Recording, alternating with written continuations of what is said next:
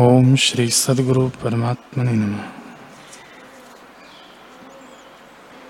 कुंभज बोले, हे राजन, सम्यक दर्शी को जगत आत्म स्वरूप है और असम्यक दर्शी को जगत है।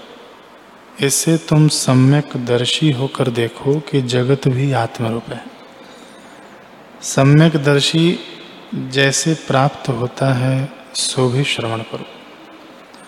सम्यक दर्शन संत के संग और सतशास्त्र के विचार से प्राप्त होता है।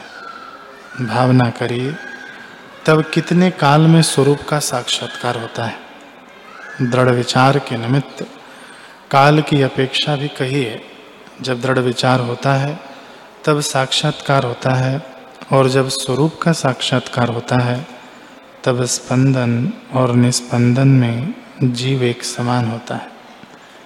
हे राजन, जिसके समीप शहद है, वह शहद के निमित्त पर्वत क्यों खोजे?